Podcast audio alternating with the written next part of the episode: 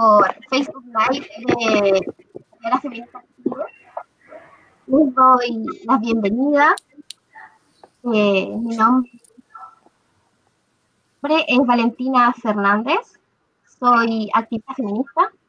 Eh, y parte de ENFEM o Enfermeras Feministas Chile, espacio eh, generado, organizado y articulado por enfermeras en ejercicio y en formación, para tejer redes feministas como forma de respuesta ante la falta de representatividad contra la violencia patriarcal que se ejerce sobre todo en nuestra área, en la salud y que vivimos a diario en nuestro ambiente laboral. La misoginia internalizada por parte del mismo equipo multidisciplinario es realmente estratosférica. Solo por el hecho de que, de que más del 90% del, del profesional de enfermería son mujeres. Y un claro ejemplo es lo que dijo el médico Alberto Dogna, actualmente en el cargo eh, de subsecretario de redes asistenciales, donde dijo que las enfermeras solo deben ser bonitas, no inteligentes. Frase sumamente estereotipada, sexista, machista y sobre todo misógina. Para estos tiempos, realmente nefasto. Representa claramente eh, que nos siguen viendo como profesionales de segunda categoría, por el hecho de, como les decía, que somos mujeres en su totalidad. Eh, por ser además gestoras del cuidado, en donde el rol y disciplina es fundamental en el área de salud y en el trato digno y humanizado para las personas. Es por eso que bajo este marco es que distintas profesionales del área de la salud nos movilizamos para erradicar estas prácticas, muy propias de este sistema capitalista y patriarcal. Por eso es que le damos la bienvenida y saludamos fraternalmente a estas enfermeras destacadas en sus áreas. Eh, empezamos con todas estas precandidatas a las constituyentes.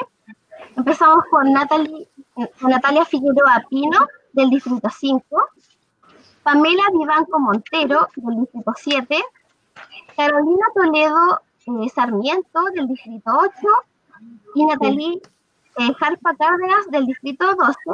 Y también cabe mencionar a Rosana eh, Loreto Vidal, del Distrito 20. Todas, como ya decía, destacadas enfermeras, candidatas precandidatas constituyentes en sus territorios, cada una con distinta perspectiva por sus eh, distritos, por sus territorios. Eh, que bueno, y hoy estamos eh, en este conversatorio para conmemorar el 19 de diciembre, mañana, por el Día Nacional contra el Femicidio, lucha de 15 años por parte de diversas colectivas feministas por lograr que sea ley.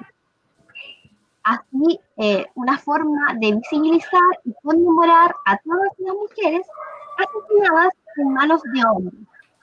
Esto en el marco de homenajear a la pequeña Jadira Neira de 6 años, y fue asesinada en el 2005 por su padre, mientras ella intentaba defender a su madre, quien era maltratada por el hombre, e incluso que fue víctima de un femicidio frustrado. En el año 2007, aproximadamente, Alfredo Cabrera, el femicida, fue condenado a 40 años de cárcel. Sin embargo, los delitos por los, que fue eh, condenado fue por parecido a la menor de homicidio frustrado contra la mujer y no homicidio a la a, a cómo se buscaba. Eh, la ley mencionada se aprobó en octubre, días después del plebiscito eh, de entrada a la nueva constitución, y se entiende como una oportunidad para un cambio sociocultural hacia un trato igualitario y respeto hacia las mujeres, en que la nueva constitución consagrará a la igualdad entre personas. este es un día especial que se consagra y se destina a hablar sobre el femicidio. Debemos recordar hoy y siempre a todas las mujeres, niñas y adolescentes asesinadas, de modo de presionar tanto a la sociedad civil, a los medios de comunicación, al Estado y al gobierno a actuar contra la violencia de género, eh, interpelando a legislar, financiar y optimizar el funcionamiento institucional existente en materia de prevención y reparación institucional. Lamentablemente, sabemos que durante eh, este año, y sabemos por lo demás, ha sido sumamente caótico por el hecho de, la pandemia, por COVID-19. Eh, tenemos cifras eh, terribles, donde van 53 femicidios, un castigo femicida, tres suicidios femicidas y dos crímenes hacia personas trans. Esto según las cifras de la red chilena contra la violencia hacia las mujeres. También sabemos el aumento de la violencia contra la mujer en este año, a causa de la crisis social y sanitaria, en donde muchas compañeras, por el hecho de no tener dónde recurrir, además de distintas dependencias, sobre todo la económica, eh, vemos que son vulneradas, mientras que el gobierno, específicamente el Ministerio de la Mujer y la Equidad de Género, poco y nada se ha pronunciado. Es por eso que en este momento vamos a, hacer una presentación en donde nuestras invitadas, nuestras panelistas, eh, van a tener un tiempo de tres minutos para presentarse. Vamos a empezar con Natalia Figueroa Pino del Distrito 5. ¿Ya? Sí. ¿Ahora sí? Ya. Hola, me presento, soy Natalia Figueroa, soy enfermera de profesión y trabajo en el Hospital de Ovalle, en la UCI actualmente.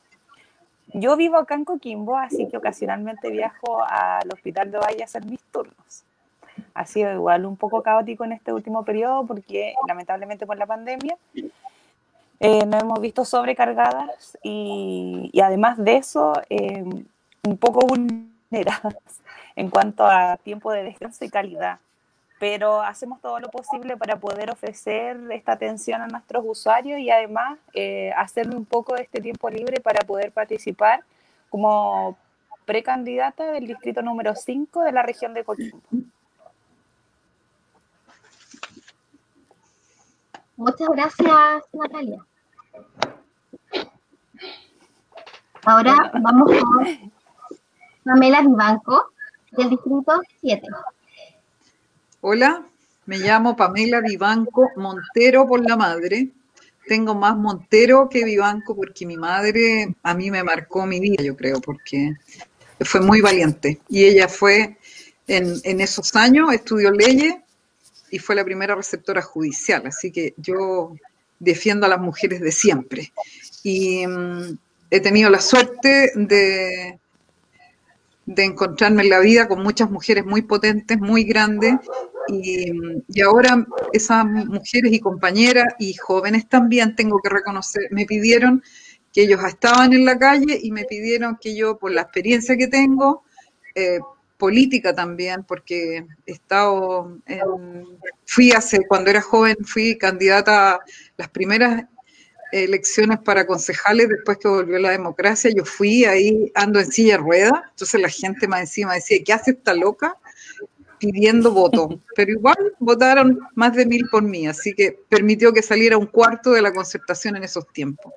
Así que feliz, yo estoy jubilada, hago clases en la Universidad Andrés Bello de Viña y de Salud Pública y estoy muy contenta de poder cooperar y retribuir lo que a mí la sociedad me ha dado como mujer. Eso. Ahora seguimos con Carolina Toledo Sarmiento, del Distrito 10. Sí, gracias. Hola compañeras. Eh, y a todos quienes nos estén escuchando. Eh, mi nombre es Carolina Toledo Sarmiento, tengo 30 años, vivo actualmente en Santiago Centro, pero nací en la comuna Recoleta. Soy enfermera de profesión de la Universidad de Chile y actualmente soy estudiante de posgrado. Estoy haciendo mi tesis para ser magíster en salud pública. Y mm, bueno, siempre he participado en distintas organizaciones y movimientos sociales. Eh, yo nací en el 90 y, he participado de, todos los movimientos desde entonces por exigir nuestros derechos, ya sea la educación, a la vivienda, a las pensiones, eh, y ahora en el estallido también. En el estallido participé, eh, me acuerdo que al otro día del estallido yo me puse mi uniforme y partí al sector de dignidad y me puse como enfermera a disposición de las protestas, de los manifestantes, eh, porque era mucha la rabia acumulada y, y había que apoyar de alguna forma. Eh, ahí nos conocimos con la Natalie Harpa eh, y la violencia que, que, vimos fue, fue mucha, fue sistemática y hasta el día de hoy permanece impune.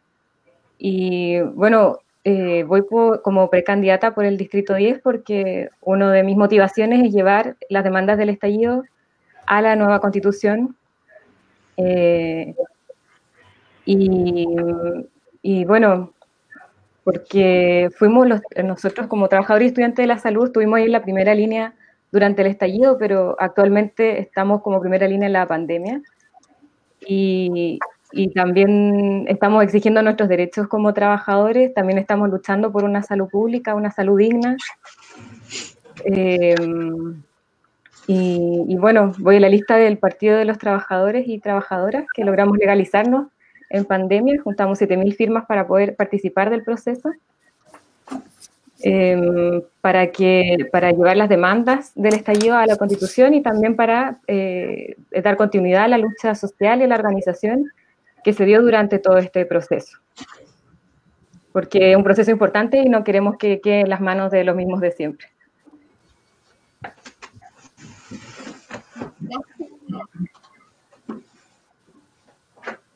Ahora seguimos con Natalie Farco Cárdenas del Distrito 12. Hola a todos, todos y todos quienes nos ven. Mi nombre es Natalie Farpa Cárdenas, yo tengo 26 años, soy una enfermera en formación aún, estoy terminando cuarto año en la Universidad de Chile, eh, soy oriunda de Payaco, nací en Valdivia, pero viví en Payaco gran parte de mi eh, adolescencia. Me vine a, estudiar a Santiago junto a mi hijo. Tengo un hijo que se llama Demian, que tiene nueve años, y eh, vivimos ambos acá en Santiago ya hace varios años.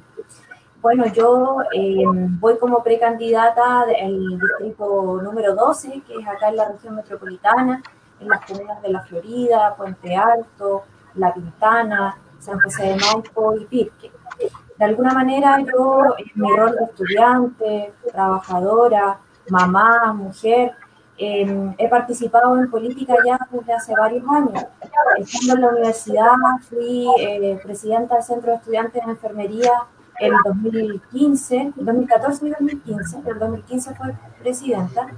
Em, participé en el Consejo de Estudiantes de la Salud de la Facultad de Medicina de la Universidad de Chile como secretaria general Em, pero también, y algo que me enorgullezco mucho, que fui coordinadora por muchos años de MAPAU, que es una agrupación de madres y padres universitarios, donde trabajamos la temática de corresponsabilidad y eh, nos dimos cuenta de que no había jardines infantiles eh, en las universidades para que las mujeres madres pudiéramos compatibilizar los estudios con la crianza. Así que trabajamos en una política de corresponsabilidad donde pudimos eh, implantar dentro de la Universidad de Chile eh, jardines infantiles, distintos campus, eh, pre y postnatal, que era algo básico y no, no, existía, y también flexibilidad académica para quienes tenemos que compatibilizar estos roles dentro de, del estudio. bueno, con el, el, estallido social o la revuelta popular, como me gusta categorizarlo, fui parte, eh, junto como, con lo que dijo Carolina, de estas brigadas de salud. Eh, fui vocera del Movimiento Salud Resistencia, que fue una de las tantas brigadas, organizaciones que prestó apoyo sanitario en la protesta, dando primero auxilio en Plaza Dignidad y, y en los distintos territorios. y ahí tuve un rol eh, de primera línea, por decirlo de alguna manera, dentro de la revuelta. Pero con la llegada de la pandemia, bueno, también fui parte, y ustedes también, compañeras, de, de, la primera línea en salud. Eh, como estudiante me puse a disposición, trabajé en, en, el Servicio de Salud Occidente, en el Servicio Metropolitano, eh, y estuve hasta hace un par de meses trabajando ahí. Así que eso es un poco mi, mi trayectoria, las cosas que me he dedicado y que bueno, ahora eh, voy como precandidata constituyente por la lista del Chile Digno, Verde y Soberano, por el distrito número 12. Muchas gracias, Natalia. Ahora continuamos con Rosana Loreto Vidal, eh, enfermera y abogada, precandidata constituyente, al igual que las demás panelistas del distrito 20. Bueno, buenas, yo creo que ya buenas noches. Un, cordial saludo y la más cordial bienvenida a quienes nos están escuchando a través de este medio. Mi nombre es Rosana Loreto Vidal Hernández y voy a hacer alusión a esto por mi madre, Hernández, por mi madre, que también le debo muchísimo a ella, le debo mucho porque también es una mujer que me marcó muchísimo, aun cuando tuvo una partida temprana.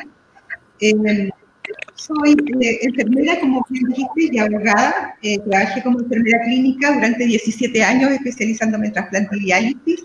Y en ese andar, esos 17 años, eh, pude vivenciar a diario las enormes inequidades que existen en salud. Y eso me motivó para poder formarme en otra área que es el derecho y volver en una versión 3.0 para poder hacer una defensa un poquito más, más formal y más objetiva. Y estoy en eso, pero en ese cambio eh, encontré la docencia y llevo ejerciendo docencia hace ya 13 años. Soy una apasionada de la docencia, la adoro, adoro, adoro contribuir en la formación, adoro eh, impactar y que me impacte en otras vidas. Eh, amo mucho aquello. Hice una formación de posgrado, soy magíster en bioética, en, en una línea bien particular también que me gusta mucho, que es el bienestar y bioética animal. Soy amante de los animales, particularmente, debo decir, no de las mascotas en general, particularmente casi de los perros. Soy amante de los perros, pero, pero sí hago la defensa animal.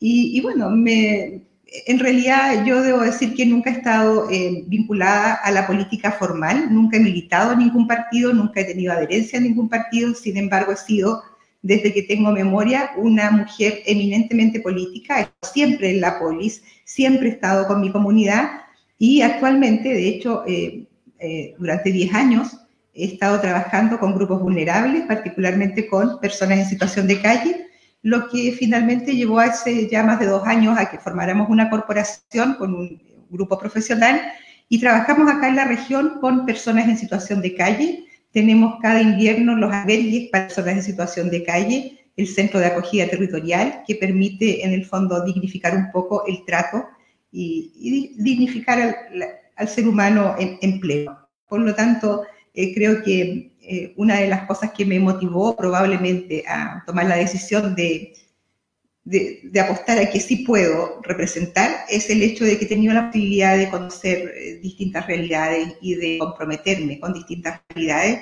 Creo que tenemos mucho que hacer. Gestionar el cuidado va más allá de una teoría, gestionar el cuidado es estar eh, disponible para cuidar a todo evento. Y es lo que tenemos que hacer ahora.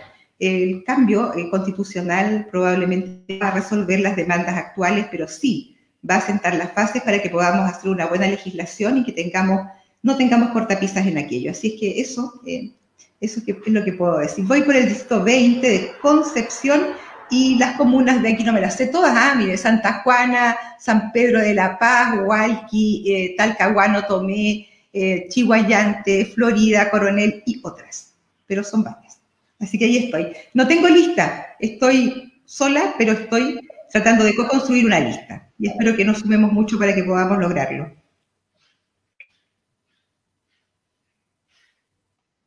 Muchas gracias, Loreto.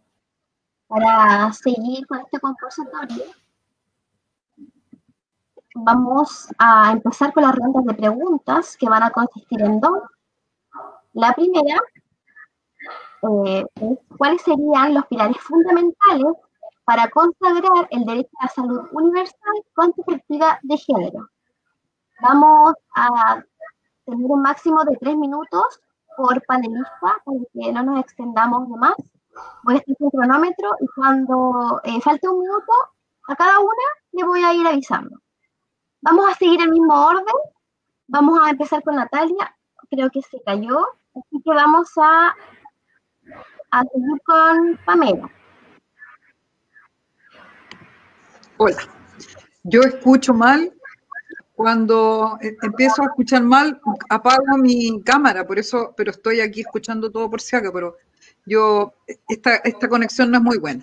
Pero bueno, respecto a los pilares para consagrar el derecho a la salud universal con la perspectiva de género, yo creo que necesariamente en la Constitución tenemos que, primero, ganar las mujeres, porque va a ser duro dar esa pelea. Ustedes saben que nada ha sido fácil para las mujeres en la vida. Desde parir, sabemos que ha sido difícil. Entonces yo creo que en la Constitución debe estar asegurado el derecho fundamental de la mujer en tomar sus decisiones y no que sean los hombres que tomen las decisiones por nosotros. Desde eso hay que partir con ese principio. Lo segundo es que, así como tuvimos en la constituyente ahora como candidata, tenemos paridad, eso debiera ser para todos los cargos públicos y sobre todo con aquellas instituciones del Estado en las cuales se manejan muchos, muchos fondos y lo han hecho hasta ahora los hombres y que no lo han hecho bien.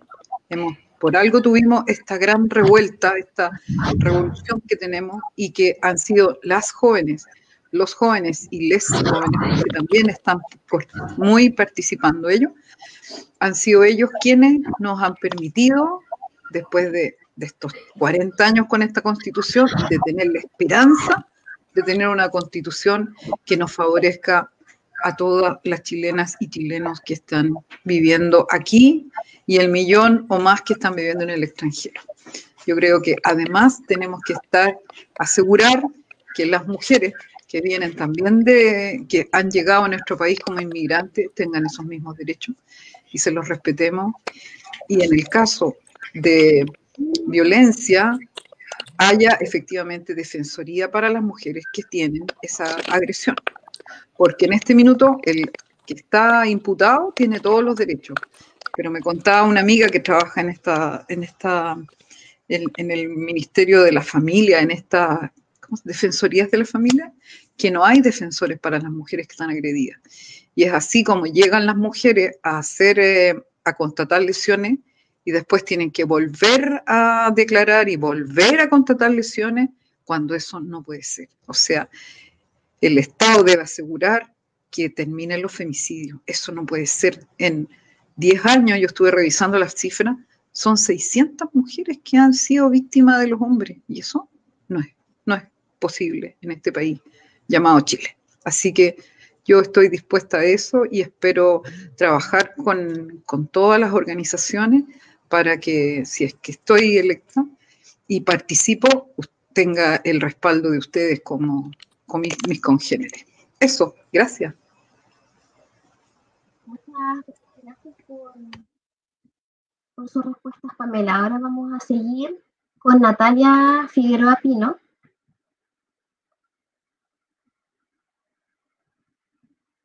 se cayó. Bueno, vamos a seguir con Carolina eh, Toledo Sarmiento. Bueno, eh, respecto a la pregunta, eh, los pilares fundamentales para consagrar el derecho a la salud universal con perspectiva de género, nosotros creemos que, claro, para mirar con enfoque de género, primero el sector de salud, es un sector feminizado, donde más del 70% de las trabajadoras somos mujeres em, y somos las que en la escala jerárquica del sistema de salud eh, somos las más precarizadas también, porque ocupamos los rangos eh, medios e inferiores, em, porque este, nuestro modelo de salud está inserto en la biomedicina patriarcal, ¿cierto? Entonces, hay como primera como primer pilar, yo diría que la participación de esta masa de trabajadoras eh, de la salud para poder decidir sobre el propio sistema de salud, sobre el, modelo de salud que queremos, es eh, un primer pilar fundamental. Em, porque hay, hay distintos niveles de participación también. Eh, nosotros eh, tenemos una ley de participación eh, ciudadana de usuarios y usuarias en, en, las instituciones públicas, que es la ley 20.500, que entiende la participación solamente a nivel consultivo. Entonces, un nivel consultivo no permite una participación real de las personas sobre las decisiones de, la, de las que toman las instituciones o los directivos de las instituciones al final. Además, los usuarios eh, del sistema de salud son en su mayoría mujeres porque son también las que cuidan eh, principalmente en el ámbito doméstico de cuidados. Entonces, claro, si lo vemos desde el punto de vista de la participación, tanto de las trabajadoras de la salud como de las usuarias y los usuarios, ahí ya hay un primer cambio que, que nosotros creemos que es importante para eh, asegurar el derecho a la salud con perspectiva de género y en el largo plazo. De este modo se puede eh, luchar, por ejemplo, por, eh, por, esta crítica que hacemos a las jerarquías en salud, por la igualdad salarial, entre otras cosas. Del punto de vista de las usuarias, nos llama la atención que, se siga entendiendo como como, las mujeres eh, infantilizadas respecto a su propio autocuidado y autonomía del cuerpo. En ese sentido, para que la salud tenga un enfoque de género, debe, debe considerárselas como sujetas autónomas de derecho y, el aborto, por ejemplo, legal, libre, seguro y gratuito en ese sentido es fundamental, así como una educación sexual integral. Por último, la salud preventiva y en todas las políticas debe estar presente eh, a través de la inserción de equipos de salud preventiva en lugares, por ejemplo, de trabajo y estudio, porque hay que entender que el, que el enfoque de género y la salud es, eh, es estructural y debe estar presente en los distintos espacios en que se desarrolla la vida cotidiana. Voy a dejarlo hasta ahí para que podamos dar paso a la compañera. Ahora vamos a seguir con Natalia, que creo que ya está Natalia.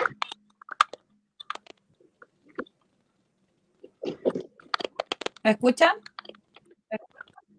Sí. Oh, nuevamente se cayó. Cayó. Problema de conectividad. Ya, entonces ahora eh, le toca a Natalie Jarpa Cárdenas del distrito 12.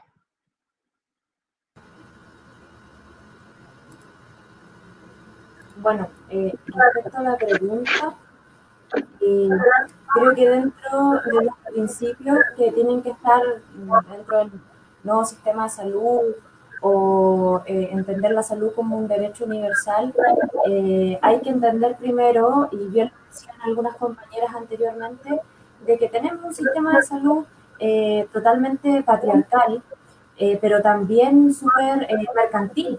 O sea, tenemos que entender que hoy en, nuestro país eh, hay un modelo de desarrollo, eh, hay un sistema eh, que impera, que, que, es este neoliberalismo o capitalismo, y que de alguna manera todos los subsistemas que están dentro de esto tienen un poco de, de los que nos llama este neoliberalismo, que es lucrar, que es vernos como sujetos de de, generar algún negocio del dinero y no enfocarse en, las personas eh, y que las personas tenemos derechos también.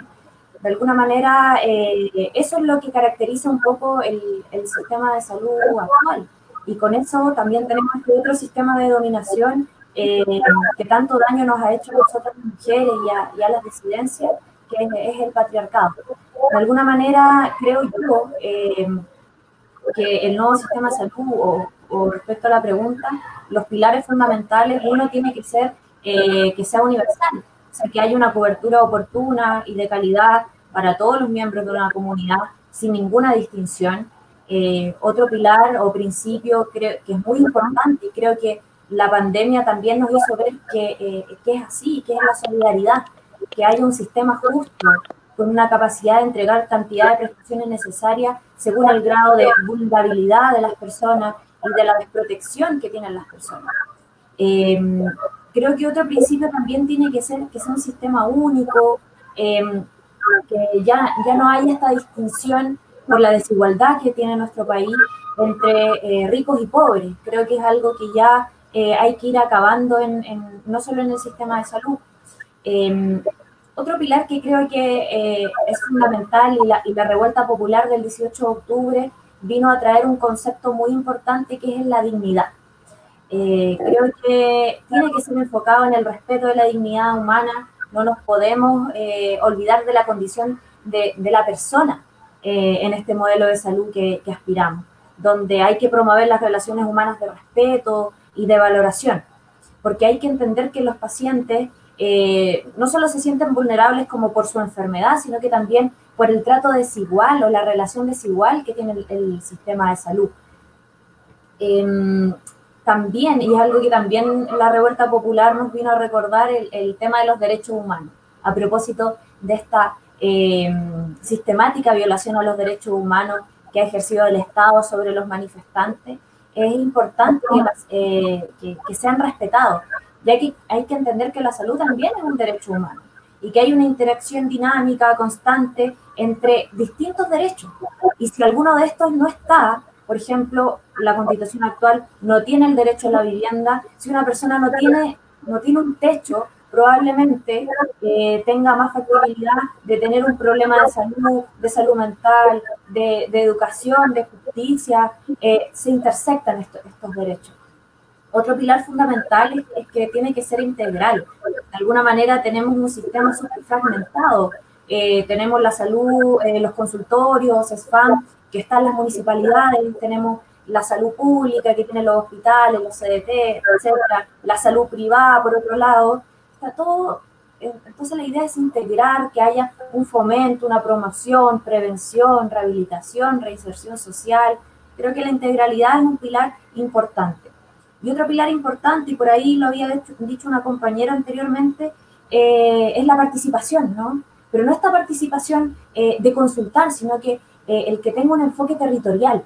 Finalmente las personas estamos insertas en un territorio y ese territorio o las personas que están ahí comparten cosas en común. Y es súper importante que los territorios, las comunidades nos digan cuál es la salud que quieren o qué es lo que necesitan y no nosotros ir a decir esto es lo que ustedes necesitan creo que es un, un pilar fundamental, muy, muy importante.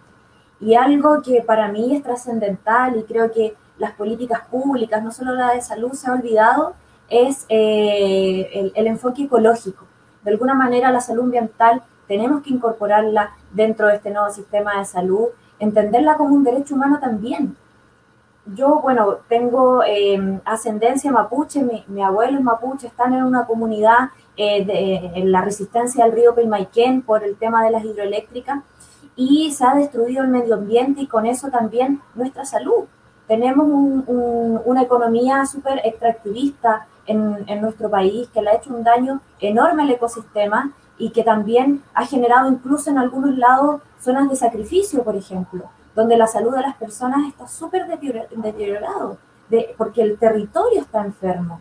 Entonces creo que eh, estos son conceptos que de alguna manera no solo nos garantizan que tenga perspectiva de género, sino que sea digna, que sea eh, un sistema de salud digno, de alguna manera, y que haya igualdad entre todas las personas, no solo entre hombres y mujeres. Sí es importante también el enfoque feminista. De alguna manera el enfoque feminista nos viene a decir que nosotras hemos sido vulneradas también y que las mujeres, eh, bien lo decían ahí anteriormente, eh, al menos en salud somos el grueso de las trabajadoras de salud, pero tampoco eso se ve reflejado, por ejemplo, en las jefaturas. Entonces, eh, creo que son varias cosas en las que tenemos que avanzar y hay varios pilares que incorporar para que haya perspectiva de género y que tengamos una salud digna de una vez por todas.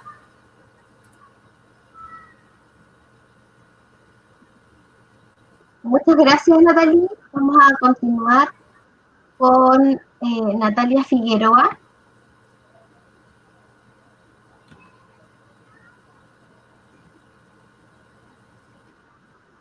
Tenía problemas de, de conexión, pero parece que ahora ya se restableció. ¿Sí? Levanten el dedo. ¿Ahí sí? ¿La escuchan? Ahí sí. Ay, sí, ha sido terrible porque estuve peleando con el celular y mi computador que estaba descargado, no, terrible.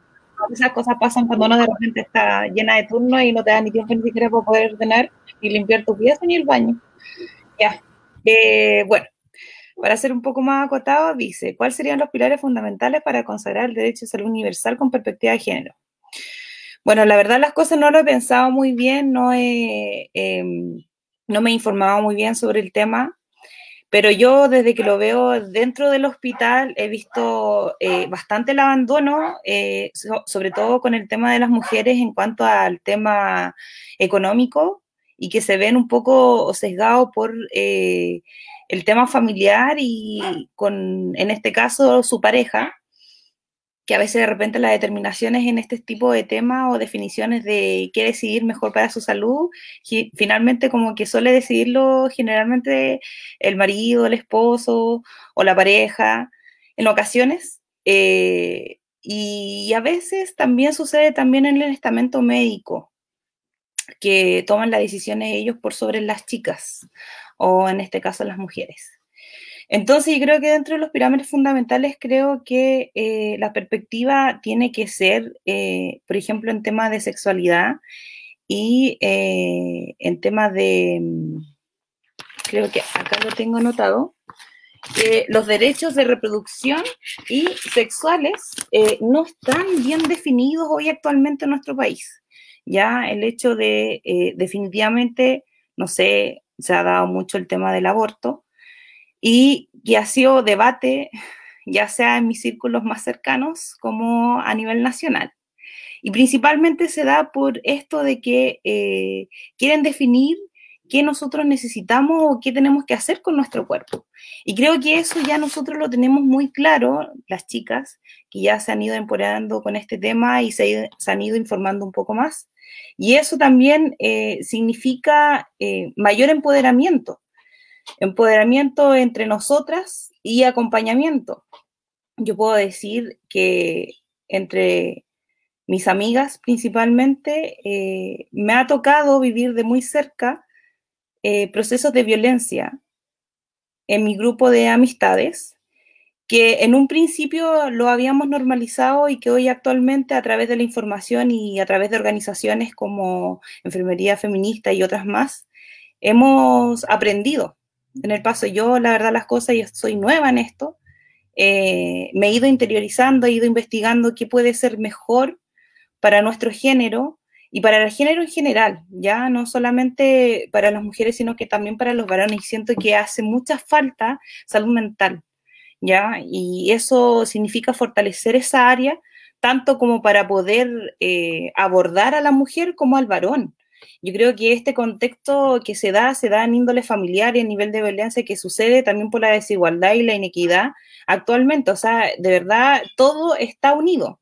No hay nada que se pueda separar y tomarlo eh, por parte cuesta, de hecho, poder unificar todos estos criterios para poder realmente buscar la reparación en cuanto a la vida que podemos ofrecer, en cuanto a la calidad también que se puede ofrecer. Entonces yo creo que uno de los pilares fundamentales podría ser el tema de la salud mental, que hay que abordarlo, ojalá, en la medida de lo posible, que existan especialistas que puedan abordar tanto como al hombre y a la mujer en conjunto, y principalmente para que en esto, de alguna u otra manera, puedan recuperar y eh, crear nuevas culturas más amorosas, menos violentas, Así que es lo que más puedo aportar en este minuto. No sé cuánto tiempo vamos. ¿Un minuto, dos? No, no pasamos. Ah, lo siento. Pero eso, yo creo que hay que fortalecer el tema de la salud mental para ambos géneros, no solo para el femenino en este hoy, porque tiene mucha relación, tanto como en la afectación como a la mujer junto con el hombre, en el conjunto de la cultura que hemos construido nosotros como sociedad. Muchas gracias por tu palabra, Natalia. Ahora vamos a seguir con Rosana Loreto Vidal del distrito, del distrito 20.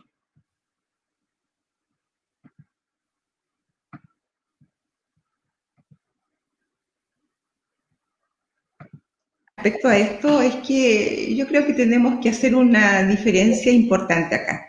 Y la más importante es que tenemos que diferenciar en lo que estamos porque estamos nosotros pensando en un cambio en nuestra Carta Fundamental y nuestra Carta Fundamental solo nos entrega las bases, que son de alguna manera la columna vertebral, para todo lo que es la, la legislación vigente. Entonces, nosotros cuando hablamos de cómo podemos plasmar en la Constitución el derecho a la salud universal con perspectiva de género, la primera pregunta que debemos hacernos, y creo que ahí, por ahí parte el tema, es de qué manera vamos a lograr rescatar, rescatar la salud como un derecho y no como un bien de mercado.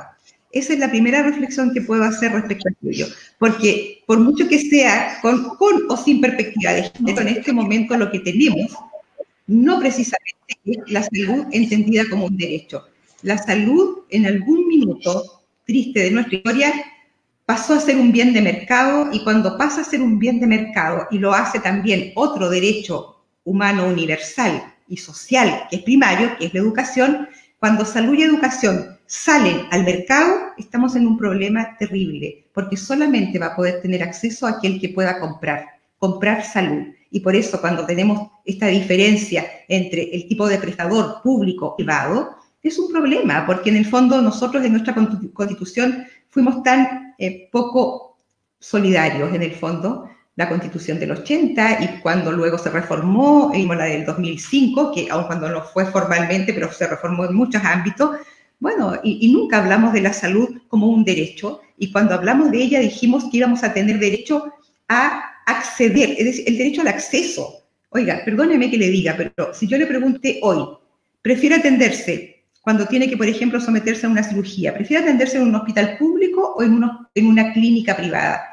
No le quepa duda que solo por el tiempo de espera, la oportunidad, solo por eso va a preferir lo privado, porque lo privado, para que usted pueda acceder ahí, tiene necesariamente que pagar. Y eso claramente no habla de equidad. Y eso, y, yo, y lo digo con mucho respeto, yo valoro mucho esta invitación, creo que tenemos que hacer, eh, a lo mejor marcar algunos temas que tienen que ver con el género, pero eh, principalmente, y en eso ya la constitución cambió, somos seres humanos somos seres humanos y tenemos que ser complementarios y tenemos que tener tratos diferenciados y probablemente hacer algunas líneas de división ahí, pero que probablemente no van por la Constitución, sino que en la, en la legislación posterior. Tenemos una ley bellísima que es la Ley 20.584, la, la de Derechos y Deberes del Paciente, pero es tan bella y no nos sirve mucho porque casi no la conoce nadie. Es decir, mientras no empoderemos a la comunidad, mientras la gente, mujer o hombre, sea capaz de reconocer que tiene derecho a una salud de calidad, digna, oportuna, que tiene derecho a un trato digno, que tiene derecho a recibir eh, acompañamiento, espiritualidad y todo lo que eso significa, recién ahí vamos a poder empezar a conversar. Entonces, el pilar fundamental es, primero, y creo que eh, si esto apunta eh, particularmente al tema de salud, rescatemos el derecho a la salud. Porque en este momento, y hace ya hartos años en nuestro país, ese derecho se transformó en un bien de mercado. Y no está bien que un bien de mercado en el fondo determine la posibilidad de vivir o de morir en un país donde en realidad hay tantos espacios que están tan polarizados y hay tanto dolor y tanto sufrimiento que con la pandemia quedó mucho más de relieve. Es lo que puedo señalar respecto a aquello. Muchas gracias, Loreto, por sus palabras. Para comenzar la segunda ronda de preguntas, vamos a leer algunos comentarios que han dejado desde Facebook Live. Saludos desde Temuco, dice Magdalena. César mandó un saludo fraterno desde la comuna de Panguipulli. Eh, Evelyn envía un saludo a todas. Arriba el distrito 5, dicen por aquí.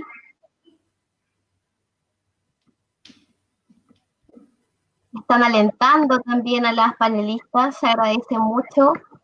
Saludos, Pamela, enfermedad de Sochenko. Pamela es una colega súper comprometida.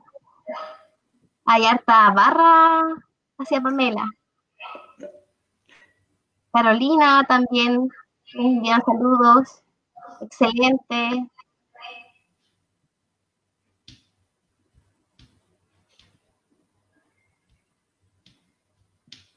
Envían felicitaciones. Y bueno, en general, muy buenos comentarios. Y para seguir, en este conversatorio por el Día Nacional contra el Femicidio. Eh, vamos a continuar con otra pregunta que dice, ¿qué medidas serían necesarias en la nueva constitución respecto a la educación, prevención y reparación para que las cifras de femicidios disminuyan? Vamos a seguir la misma modalidad, máximo tres minutos, en honor al tiempo, respetémonos. Al minuto les voy a, ir avisando. Vamos a seguir con el mismo orden. Vamos a empezar con Natalia Figueroa Pino, del Distrito 5.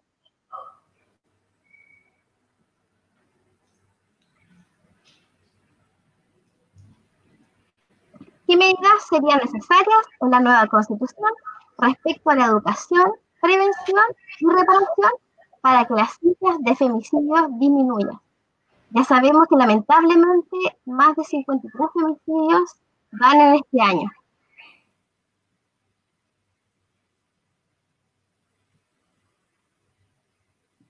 Está muteada, pero ya, ¿Mm? ahí sí. ¿Sí? ¿Me escucha? Ya. Bueno, yo creo que hay varias medidas que se pueden implementar y tiene que ver mucho con el tema del rol que nosotros cumplimos como enfermera en cuanto al pilar de la educación, partiendo con el empoderamiento, como dijo la colega anteriormente, eh, educarnos sobre las leyes y los derechos que tenemos nosotros como ciudadanos. Yo creo que una de las cosas que nos hace falta principalmente es informarnos bien, porque por lo general siempre cuando opinamos a veces eh, no está bien fundamentado ni tampoco está bien respaldado y siempre ha sido a través de lo que nos replica nuestra propia familia, de las culturas que vienen desde nuestros propios círculos más cercanos.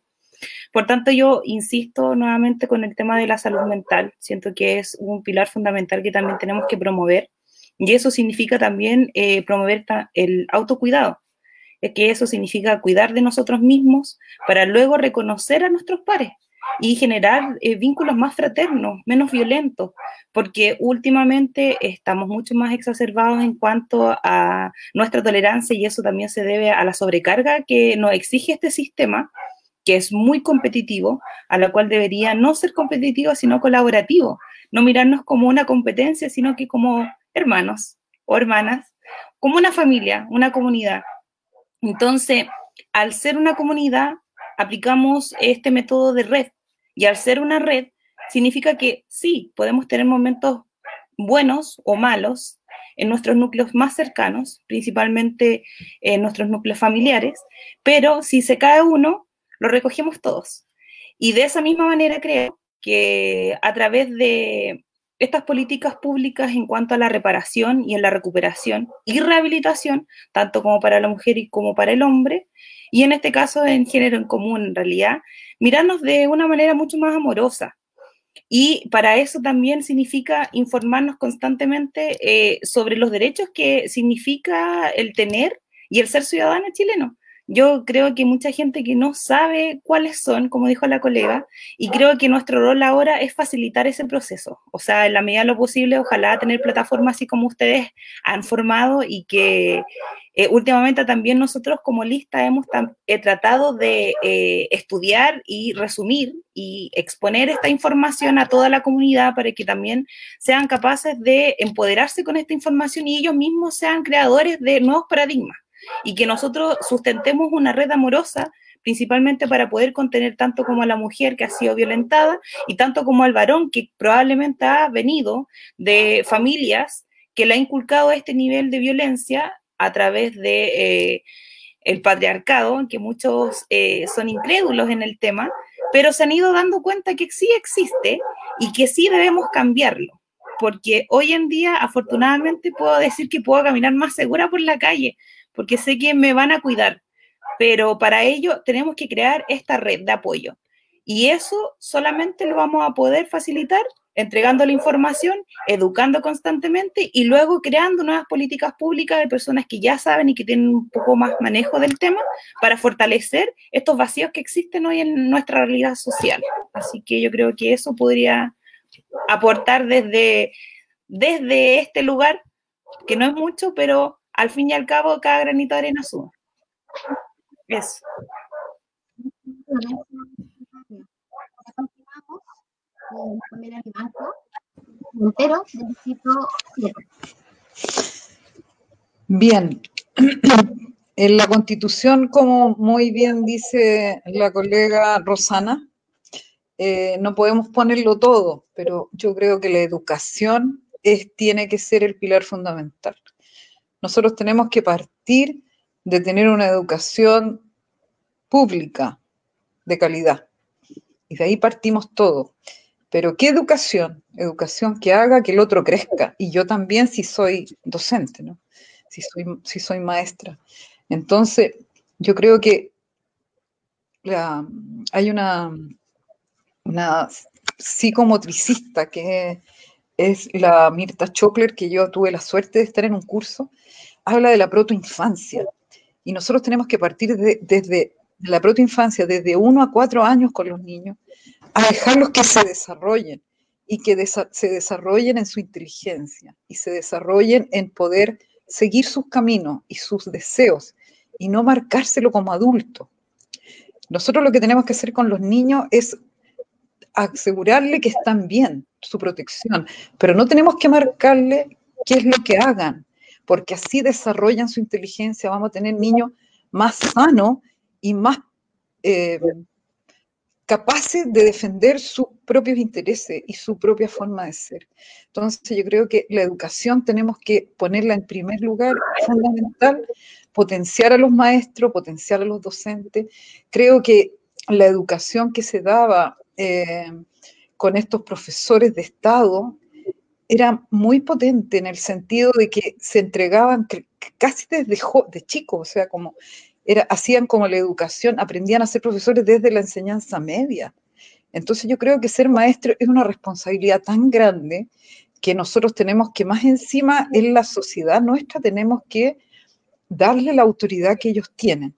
Y entonces después desarrollar el respeto y de desarrollar también las inclinaciones que tengan. Si a mí me gusta jugar con, con carritos de fuego con, de fuego no, por favor, de con, con autitos de carrera y yo soy mujer, mm, no importa. Si el hombre quiere ponerse ropa, quiere jugar a la muñeca, pero por favor, no le pongamos nosotros al tiro el castigo. Y así es que tenemos gente que está dañada, porque no han podido expresar lo que efectivamente son. Entonces yo creo que en el tema de, educación es fundamental. En el tema de, de la prevención, nosotros tenemos que partir con una educación sexual desde que somos niños. Y después cuando estamos en la pareja, ya tenemos las primeras aproximaciones al pololeo, tenemos que poner la alerta, porque los hombres, entiendo que los hombres maltratadores no son de un rato para otro, salen, surgen desde ya pequeños, esto, este afán de dominar y etcétera. Entonces, la mujer que tiene esa relación tiene que estar, ojo, y si hay una relación donde hay un una mayor eh, dominio de uno por el otro, esa relación tiene que pararse al tiro ya, porque ya cuando está con una relación más íntima, ya hay hijos de por medio, ¿qué va a pasar? La mujer va a tratar de postergarse para proteger al, más débil. Entonces, yo creo que ahí tenemos que estar firme en ese sentido. Lo otro es que eh, la recuperación, yo creo que la salud mental de nuestro país se ha deteriorado muchísimo. No tenemos programas, debiera haber enfermeras en cada uno de los establecimientos educacionales, de manera de estar guiando y procurando el desarrollo físico integral y el mental, por supuesto. Entonces así vamos a tener madres y padres que son responsables de sus relaciones sexuales, que son tan importantes, con protección para que no tengan hijos no deseados porque esos después van a estar en, el Sename. ¿Y cómo hacemos para recuperar esos niños que ya han sido vulnerados, que le hemos, no les le hemos dado el afecto que necesitamos todos los seres humanos? Y en el tema de la recuperación, yo creo que reparación, este país tiene que reparar las víctimas que tenemos. O sea, tenemos demasiada gente que está vulnerada por ser mujer. Así que eso, muchas gracias.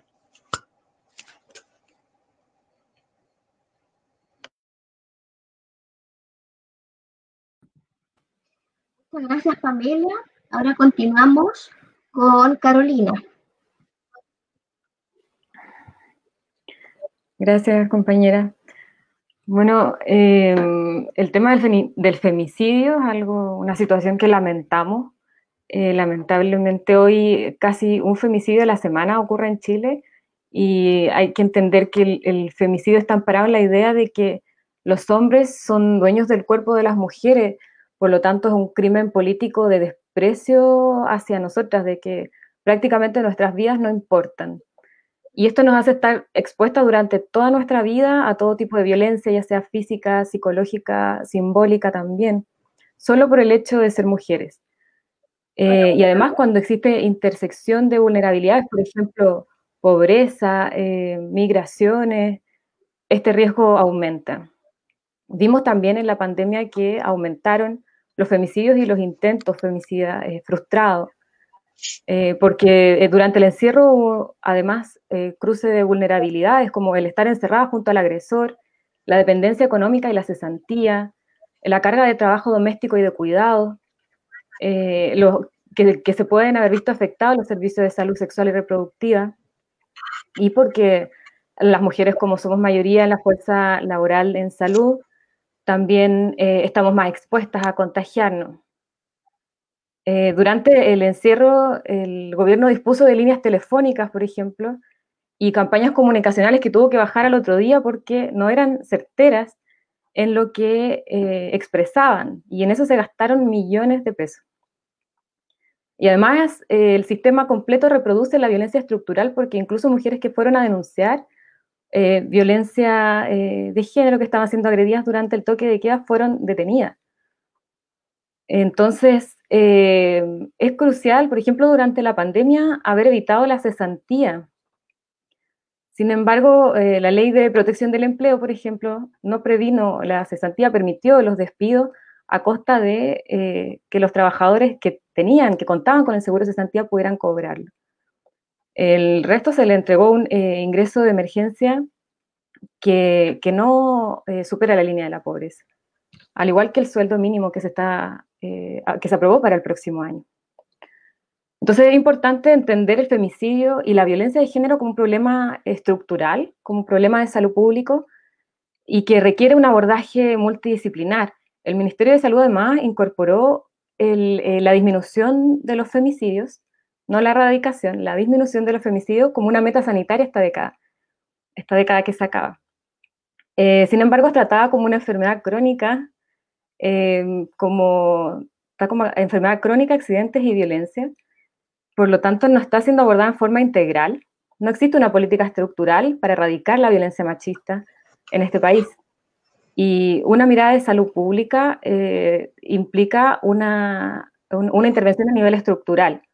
Por ejemplo, eh, no basta con que el femicidio esté tipificado a nivel judicial, como lo está desde el 2010, que fue necesario, eh, ni campañas comunicacionales efectivas, porque no son preventivas, son, eh, eh, es necesario también la prevención en esta integralidad. Por ejemplo, a corto plazo, cuando ocurre la pandemia, hubiera sido importante contar con un plan de emergencia contra la violencia hacia las mujeres enfocada en la prevención. Contar con casas de acogida digna para las mujeres que, que sufren violencia y también para sus hijas. Eh, contar con comedores y lavanderías, por ejemplo, eh, para eh, populares para todas las, todas las mujeres y, los hombres, los padres y las madres también. Del punto de vista económico es importante la, la independencia económica, a ver, proteger el empleo, prohibiendo los despidos, ingresos de emergencia por sobre la línea de pobreza, porque hay que pensar que el desempleo tiene rostro de mujer, mujer pobre, y las condiciones materiales son la base para el desarrollo de la violencia patriarcal. Eh, a mediano y largo plazo, eh, medidas que, creemos que deben estar garantizadas, tal vez no las medidas como explica la compañera que es abogada, pero sí se debe garantizar el, derecho a, la salud digna eh, y el enfoque de género para evitar la violencia estructural por ejemplo, en la intersección con el derecho a la vivienda, contar con viviendas dignas y entornos saludables, eh, contar con un reconocimiento del, trabajo doméstico y de cuidado, y dejar de entenderlo como un trabajo no productivo, eh, pero mm, además eh, reduciendo la jornada laboral porque va a permitir que las mujeres y que los padres en general tengan tiempo de ocio y para distribuir los cuidados. Y además la socialización de los cuidados, que va a permitir que, los niños, las personas, niñas, personas enfermas y con dependencia, eh, el cuidado de estas personas pase, salga del espacio privado y se, y se instale en el espacio público como una responsabilidad social. Eh, por último, la autonomía eh, de nuestros cuerpos en relación al aborto y la educación sexual integral también son importantes para esto. Y en relación al financiamiento, cómo, cómo financiar todo este tipo de propuestas, nosotros creemos que la renacionalización de los recursos naturales, por ejemplo, es eh, una forma importante de hacerlo. Y también a través de impuestos progresivos las grandes fortunas para que crisis como esta no la paguen eh, nuevamente los trabajadores ni las mujeres. Es importante, por lo tanto, conquistar una sociedad tanto desde lo productivo como lo reproductivo, donde ambos eh, espacios sean valorados, y poder enfrentar una sociedad eh, patriarcal y capitalista también, que es la que permite que, esto ocurra a nivel de salud y, en todos los otros espacios que favorecen la violencia hacia las mujeres.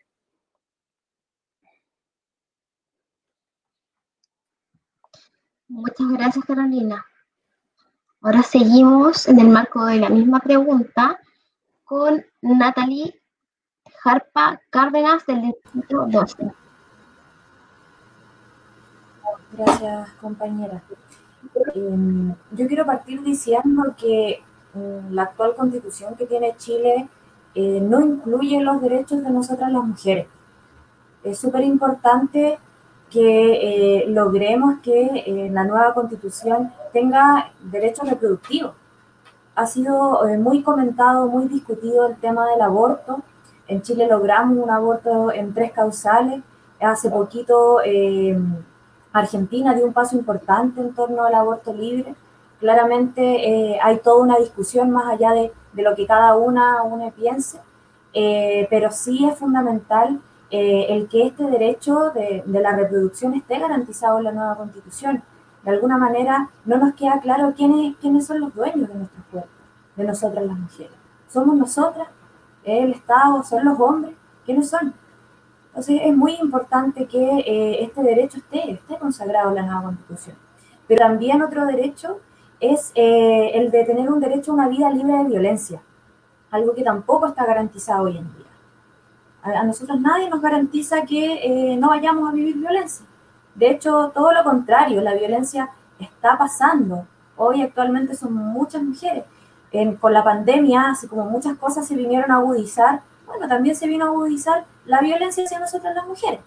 Es algo que de alguna manera em, tenemos que ir eh, fortaleciendo eh, y claro, una nueva constitución no vamos a poder em, solucionar todos los problemas que tenemos actualmente las mujeres, no, pero sí va a sentar las bases y luego de este proceso de nueva constitución van a venir un montón de reformas, van a venir nuevas leyes eh, y va a ser un largo trabajo.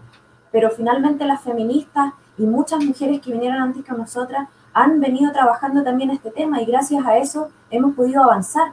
A nosotros nos parece, en lo personal yo digo, pucha, que vamos lento, pero resulta que ha sido una lucha súper fuerte, muy difícil, pero de alguna manera por eso es importante que las feministas, las mujeres y las enfermeras también seamos parte de este proceso constituyente, sobre todo porque tenemos em, esta mirada social que siempre nos dicen que más allá de que quienes siempre hacen las leyes o, mm, las políticas públicas en salud eh, son los médicos, hombres en su mayoría, eh, las enfermeras, mujeres, sí tenemos mucho que decir y tenemos mucho que decir porque tenemos este trabajo directo con los territorios, con los pacientes, con las mujeres y también somos mujeres y vivimos también eh, las mismas precariedades que nos da eh, todos estos sistemas. Entonces, eh, creo que es importante, volviendo un poco al punto, em, consagrar estos dos derechos reproductivos y em, de una vida libre de violencia dentro de la nueva constitución creo que son más allá de lo que nosotras pensemos, de nuestros ideales, valores, etcétera, que ahí yo creo que es bien variado y eso da como para otro conversatorio, eh, es importante que ese derecho esté y que no las, eh, las mujeres tengan que morir o tengan que enfermar o que quede eh, al alero lo que pueda pasar con, con, sus cuerpos, con sus vidas. Ahora enfocándome también como en conceptos concretos de la pregunta, como el tema de, de la educación para erradicar el, el femicidio, eh, creo que es súper importante, creo que acá eh, entre todas concordamos que eh, la educación es algo trascendental en, en, la vida para erradicar cosas, para promover, pero de alguna manera las enfermeras siempre tenemos este rol educativo porque la persona no, no va a cambiar su estilo de vida o va a tener un mejor autocuidado o, cualquiera de las cosas si no lo entiendo. Por eso la educación eh, eh, es la base de muchas cosas. De alguna manera hoy em, hay toda una discusión también eh, de la educación sexual. Creo que hoy pensar en eso, hay mucho desconocimiento. Hay gente que se niega a la educación sexual, pero em, de alguna manera si estuvieran estos em, como conocimientos desde que uno es niño o niña, eh, probablemente uno tenga más herramientas y mayor conocimiento de, de sus propios cuerpos. Es súper importante esto. Yo que tengo un hijo, por ejemplo, eh, de muy chiquitito le he ido explicando cosas, pero uno llega, claro, al jardín, al colegio, y se da cuenta que hay un desconocimiento enorme y que casi no quieren hablar del tema, como que les da susto. Entonces, eh, creo que hay que avanzar muchísimo en la educación sexual. Ahí las enfermeras tenemos un rol súper importante en, este tema de salud, eh, en el rol que tenemos dentro de los colegios, por ejemplo. No solo teniendo la enfermería cuando un niño o niña tiene un accidente y hay que colocarle un parchecito, una curación. Casi siempre se estigmatiza eso de las enfermeras en los colegios, como el típico, el tecito de manzanilla, el parche. No, las enfermeras en los colegios creo que es un rol súper revolucionario incluso, de ver la salud de, de, los niños, la salud escolar, hay todo un programa ahí en aquello, y también la salud sexual, no solo las enfermeras, creo que las compañeras matronas también tienen un trabajo importante en esa área, creo que el personal de salud es algo que eh, tenemos harto que apoyar en torno a la educación para disminuir también los femicidios, y que no nos miran a nosotras las mujeres como si fuéramos sujetos inferiores. Em, respecto a la reparación, eh, es algo que yo también lo, incluyo dentro de mi programa como eh, precandidata constituyente. Porque hoy tenemos una constitución que no nos garantiza reparación para quienes han sido víctimas de, violencia del Estado, de la violencia patriarcal. No existe, o sea, lo vimos con la revuelta popular del 18 de octubre. Hay muchas víctimas de violencia sexual incluso por agentes del Estado hacia mujeres que se estaban de manera, por su derecho de manifestarse, resultaron violentadas sexualmente. Y no hay reparación para esas mujeres. No ha habido. Así como no ha habido para los compañeros que han tenido traumas oculares, tampoco para las mujeres que han vivido violencia sexual. Entonces creo que eh, es súper importante avanzar en reparación y que esto de alguna manera se consagre en la nueva constitución. Para terminar y no extenderme, creo que eh, es súper violento eh, para nosotras las mujeres, no solo el, abuso sexual, las violaciones, el femicidio, que yo creo que es una de las cosas más graves, sino que también, también es violento que nuestros derechos no estén consagrados en la Constitución. Es como que si no, fueran, no fuéramos suficientemente personas. con eso quiero terminar.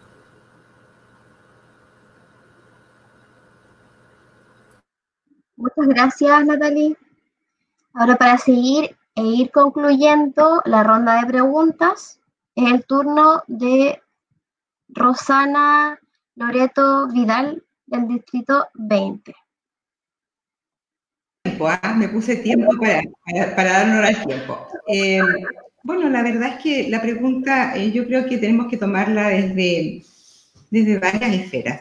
Eh, yo quiero citar una maravillosa cultura africana que es la cultura Ubuntu. Ese término significa estamos todos en esto. yo creo que tenemos que partir pensando que estamos todos en esto, porque cuando hoy se concreta tristemente un femicidio, eso vino gestándose desde antes, eso vino gestándose desde la infancia. No fuimos capaces de entregar modelos más gentiles, modelos de más humanización, modelos de, modelos de buen trato y de dignidad hacia el género. Entonces, esto tiene que partir desde el inicio, desde la educación eh, más, más, más primaria, diría yo. Tenemos que hacer un trabajo ahí importante y una de las formas como podemos hacer que esto resulte es, eh, bueno, darnos cuenta que nuestra actual constitución está llena de trampas. Tenemos una constitución no, no tan no tan bien hecha, bueno, mal hecha, pero además tramposa, porque de alguna manera nos pone eh, en una situación bastante compleja, ya que eh, pone al Estado en subsidiario, es decir, el Estado no se va a involucrar a menos y solo si el privado no puede o no quiere participar en las cosas que les competen. Cuando se trata de educar, cuando se trata de prevenir, cuando se trata de reparar, el Estado debe tener un rol preferente, el Estado debe hacerse cargo, porque si pensamos solo en este año y tristemente en este año, que ya llevamos una cifra muy triste de, femicidios que se consumaron, hay 147 femicidios frustrados.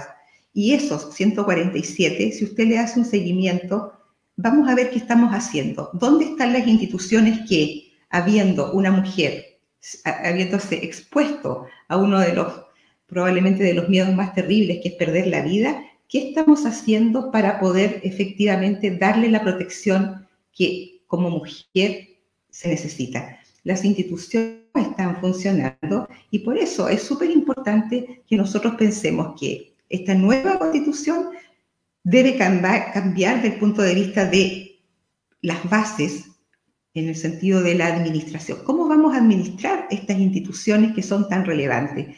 ¿Cómo vamos a asegurar una educación que sea una educación realmente de calidad, una salud que sea equitativa, justa y oportuna? ¿Y cómo vamos a ir nosotros de alguna manera transmitiendo a las nuevas generaciones, a estos niños pequeños, que el buen trato parte al seno de la familia y se va a ir eh, traspasando a lo largo de los años. Y va a ser la única manera como logremos finalmente que eh, ese niño o esa niña no vea al otro como un enemigo, sino que lo vea como un complemento, porque al final del día eso somos, somos seres humanos y en realidad, eh, respetando mucho la, opinión de cada una de ustedes, en la constitución, eh, en la del 80, se hablaba de las personas, los hombres nacen libres, y, libres e iguales. Bueno, Ahí hicimos un cambio después, ¿no? Y dijimos las personas, porque hombres y mujeres somos personas y tenemos indudablemente muchos derechos que son comunes y muchos que son diferenciados. Los derechos reproductivos, yo creo que sí, yo creo que tenemos que hacer ahí una marca importante, pero tenemos que ser eh, capaces de, empezar a, respetarnos más. Yo creo que eh, si nos respetamos más. Y si entendemos el contexto humano del otro, tenemos ahí al menos una posibilidad de lograr que esta nueva constitución tan esperanzadora eh, realmente se transforme eh, en la columna vertebral que marque los puntos de contacto humano que requiere un país que ha sido tan golpeado y tan dañado en muchos aspectos.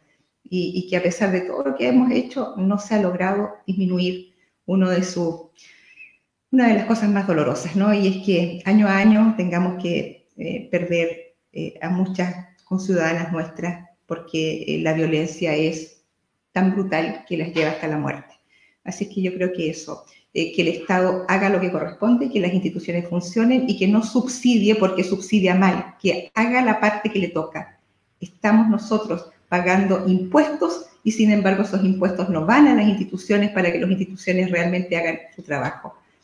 Que la protección a la mujer sea prioritaria, eso sin lugar a dudas. Hay que buscar una fórmula, la mejor de las fórmulas ahí está la conversación que va a llevar eh, a este diálogo, ¿no? De todos aquellos que podamos o no llegar a, formar parte de este equipo, pero que independiente de aquello sigamos aportando con mejor idea que se tiene que basar siempre en el mejor trato entre, entre todos, ¿no? Yo creo que eso, es importante. Igual, a pesar de que me puse, me pasé, perdón, lo siento. Muchas gracias, Rosana.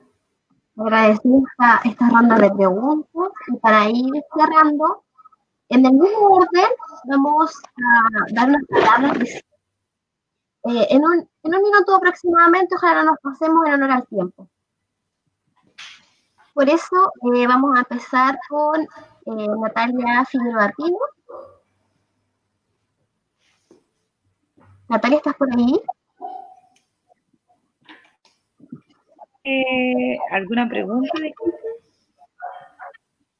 Eh, son sus palabras de cierre para ir concluyendo este conversatorio.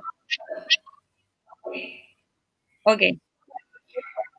Bueno, puedo decir, agradecer la invitación a cada uno de ustedes. Es enriquecedor encontrar a más personas que tengan el mismo interés que el mío de aportar un granito a esta nueva sociedad, a formar nuevos paradigmas. No me siento tan sola en este proceso.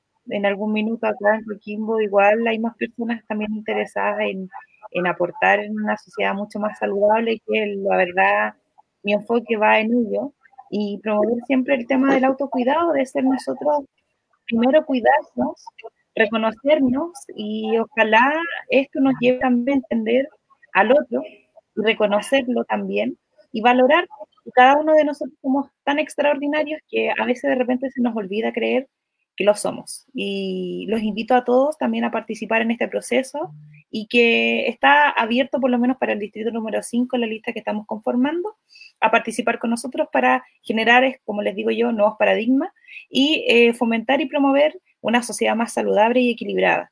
Y sin olvidar de cuidar a nuestros infantes abandonados, sin olvidar también a nuestros adultos mayores que están sufriendo todo este proceso de la pandemia, igual a nuestro género que tiene cualquier power, y aquí lo veo en este grupo que de verdad me siento admirada por cada una de ustedes y eh, me siento a gusto de saber que eh, hay muchas más que tienen el interés de mejorar este país. Así que eso.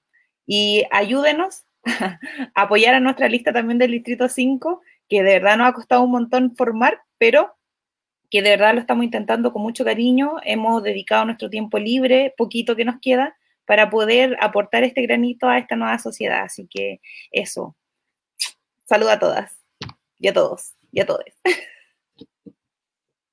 Muchas gracias por tus palabras de cierre, Natalia. Ahora vamos a seguir del mismo orden con eh, Pamela. Bueno, primero de todo, muchas gracias por eh, este conversatorio tan interesante. Me encanta de ver a, a mis congéneres jóvenes peleando por nuestros derechos. Creo que eso es fundamental. Lo segundo es que quiero hacer un llamado a las mujeres, pero también al hombre del Distrito 7, que comprende, me lo tengo que anotar porque también son hartos, comprende Valparaíso, Viña, Concón, Casablanca, Algarrobo, El Quisco, El Tabo, Cartagena, San Antonio, la isla de Pascua y Juan Fernández. Así que si todos pudieran ayudar para ahora, hasta el 9 de, enero queremos tener las firmas de patrocinio para ir, eh, yo creo que podemos juntar hasta 700 adherentes, así que para después poder estar representándolo a todos y a todas y a todos ustedes que ahora están escuchando y dispuesta a encontrar la forma de realzar la figura y el, rol social que nos corresponde como mujeres y que hemos contribuido tanto a tener este país. Hermoso país, discriminado país por las mujeres que tenemos que corregir. Eso, muchas gracias. Muchas gracias por sus palabras de cierre igual. Ahora vamos a seguir con Carolina. Gracias, Vale. Sí, bueno, para cerrar, eh, yo creo que este proceso abre eh, nuevos debates y nuevas posibilidades también de que otras alternativas lleguen eh, a participar en escribir la nueva constitución y cambiar lo que no estuvo en, en, la constitución de la dictadura, que entiende la salud como un negocio y no como un derecho. es un desafío que la constitución garantice un sistema de salud unificado, en el sentido de que no permita el lucro, un sistema de salud público, eh, con, con, cobertura universal, no sexista eh, y gratuito para, todos los, para todas las personas. Eh, porque la constitución actual garantiza el derecho a elegir y, y, nosotros queremos que se pueda garantizar el, derecho a la salud integral en todos sus su aspectos y que no se pueda lucrar con la salud, porque no es posible que las personas que no puedan pagar estén condenadas a morir en las listas de espera. Eh, que exista un sistema de calidad solo para los ricos, para los que pueden pagarlo, y otro para los pobres, eh, mientras que las clínicas y, las ISAPRE, las empresas de la salud, se hacen millonarias, continúan lucrando y, en el fondo están lucrando con la salud y con la vida de, la mayoría de nosotros y nosotros. El tema es cómo consagrar este, este, derecho a la salud que se exigió en las calles y en el estallido y que, y que estalló después de más de 30 años porque el proceso constituyente también es tramposo. Nosotros no somos ingenuos, sabemos que es difícil. Eh, pone trabas para la participación, por ejemplo, de los independientes y para que se aprueben las nuevas ideas adentro eh, debido al veto de los dos tercios. En este sentido, y, con esto quiero eh, terminar, quisiera resaltar la lucha de las trabajadoras y los trabajadores de la salud, porque dan de alguna forma cuenta de la continuidad eh, de, la lucha del movimiento social y de que a través de eh, nuestra presencia en las calles y, de las movilizaciones eh, podemos lograr grandes cosas. Y, de, una movilización unificada en conjunto con otros sectores. En ese sentido, esta candidatura se pone a disposición para el fortalecimiento de esa lucha queremos eh, levantar o continuar con el levantamiento de un movimiento nacional eh, de trabajadoras y trabajadoras de la salud para, para apoyar, para respaldar, eh, acabar con la herencia de la dictadura en el derecho a la salud. bueno, y eso no lo vamos a lograr solamente confiando en el, en el proceso constituyente, eh, queremos participar, queremos estar presentes, pero tampoco queremos olvidar que a través de la lucha y la organización es que, es que las, las comunidades y las, las, sociedades logran avanzar realmente. Eso, muchas gracias. Muchas gracias a ti, Carolina. Ya para ir finalizando, ahora es el turno de Natalie Jarpa Cárdenas.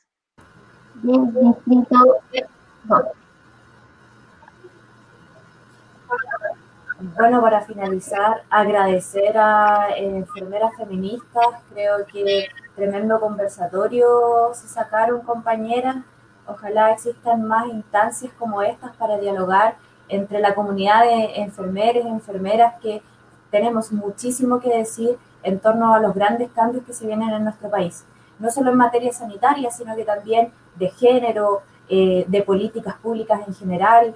Creo que eh, nosotras en nuestra formación tenemos de, podemos hablar de todos los temas, porque todos los temas nos competen.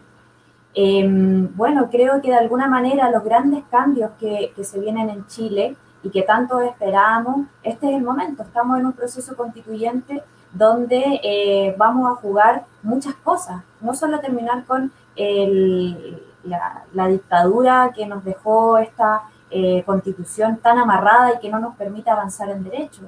Creo que eh, va a ser una, una pelea súper dura dentro de la Convención Constitucional y me gustaría mucho que todas quienes estamos en este conversatorio podamos llegar a esa instancia, porque las enfermeras ya quedó acá más que claro que tenemos muchas visiones y que esas visiones hay que llevarlas para allá. Creo que también en, en, en estos cambios que, vamos a hacer en nuestro país, también tienen que ir en la línea de la deuda, histórica que tiene Chile con las mujeres. O sea, no solo por eh, que hemos sido discriminadas, hemos sido violentadas, asesinadas, sino que también por el rol social que tenemos las mujeres, no solo en Chile, sino que en el mundo. El rol social de cuidado, por ejemplo. Las mujeres siempre hemos cuidado y ha sido gratuito, y eso no ha sido pagado, siempre ha sido invisible ante la economía. Y resulta que eso también llega en implicancias de, de salud. Hoy eh, hay mujeres que cuidan toda su vida, niños, enfermos, bien lo sabemos nosotros que hacemos un cuidado profesionalizado y no tan precarizado como mujeres que eh, madres, abuelas, que están cuidando a lo largo de toda su, de su vida a sus familiares. y que repercute en su salud, su salud eh, eh, mental, que es algo que salió harto hoy en, este conversatorio, eh, y su salud física también se va deteriorando, porque no tiene una previsión social, etcétera, pero sin embargo, el cuidado es parte de la sostenibilidad de la vida. Si las mujeres no cuidáramos, probablemente nuestros hijos no llegarían a la universidad, no serían las personas que son o que fueron si no estuvieran esas madres, esas abuelas cuidando era algo que quería recalcar porque creo que a lo largo de, mi corta trayectoria, eh, comparada con ustedes, compañeras, y muy agradecida de compartir experiencia, eh, es algo que yo he trabajado, el tema de la corresponsabilidad, y me gustaría mucho que eso estuviera consagrado también en la nueva constitución. El, eh, colocar adelante este rol que ha tenido la mujer a lo largo de la historia, al menos en nuestro país. Y terminar diciendo que me gustaría mucho eh, en mi candidatura como constituyente, em, que podamos hablar también de esto, si otras enfermeras o estudiantes de enfermería eh, quieren aportar con temas que quieren que estén en la nueva constitución, con ciertas áreas que quieren que trabajemos, yo me, quedo a disposición también de eso. Creo que es importante que llevemos la, la voz de la enfermería a este proceso constituyente. Así que eso, compañeras, muy agradecidas y les mando un gran abrazo acá eh, para que podamos seguir conversando y podamos seguir dialogando de tantos de estos temas que nos competen. Muchas gracias, Nadali. Ahora, para finalizar eh, el cierre de este conversatorio, es el turno de Rosana Loreto Vidal, del distrito 20. Creo que está en mute. Ahí Bueno, en realidad voy a utilizar mi minuto y mi minuto va a ser un minuto basado en la gratitud. Primero que todo, agradecer enormemente esta invitación a participar de este conversatorio, agradecer enormemente eh, a toda la, la energía que, que, fui recogiendo a lo largo de casi 13 años y que esa energía la recogí desde las aulas, porque ahí pude colaborar en la formación de nuevas generaciones de enfermeras y enfermeros, que son los jóvenes y que son los jóvenes que movilizaron y que nos están probablemente dando esta posibilidad de este cambio constitucional, que de eso no tengo ninguna duda. Tenemos un, un, enorme, una enorme gratitud hacia ellos en lo particular. Eh, decir que eh, la solución de los problemas que tenemos que resolver no está en los jóvenes, está en los jóvenes y está también en aquellos que tenemos la experiencia de la vida, que debemos sumarnos para apoyarnos, que debemos creer en nosotros mismos. Yo soy un amante de, la poesía, me gusta escribir poesía, llamo a la poesía y quiero terminar diciendo una frase que la repito siempre en el aula, porque eh, quisiera dedicársela a todas y cada una de quienes están hoy en este conversatorio y que ojalá llegara a cada una de las enfermeras, enfermeros también, y que a cada una de las personas que está hoy en Chile pensando en que tiene algo que aportar, es una frase de un verso de Pedro Salinas que dice, perdóname por ir así buscándote tan torpemente dentro de ti, perdóname el dolor alguna vez causado, es que quiero sacar de ti tu mejor tú, ese que tú no ves, pero yo veo, enorme, infinito, eterno, Creo que tenemos tanto que entregar, creo que cada uno tiene tanto que aportar, y cuando nos pongamos a conversar, el gran desafío es lograr llegar a acuerdos. Y para eso tenemos que bajar nuestra guardia y pensar que lo que estamos haciendo es en beneficio de un mejor Chile, un Chile más equitativo, más justo, más solidario, más amable, eh, un Chile más feliz. Eso es lo que podría decir. Muchas gracias. Estoy muy agradecida y muy orgullosa de ustedes, de que estas enfermeras, activistas, tanto social, política como feministas, estén tratando de cambiar estos paradigmas. Como en FEM estamos muy agradecidas de que ustedes hayan sido eh, las invitadas de este conversatorio, porque vamos a tener un ciclo de conversatorios que ojalá puedan asistir a los próximos. Eh, también no olvidar eh, el día de mañana, 19 de diciembre, eh, donde la propia coordinadora 19 de diciembre convocó a todas las organizaciones eh, a nivel plurinacional a manifestarse en sus territorios por ser el primer día legal del día contra los femicidios.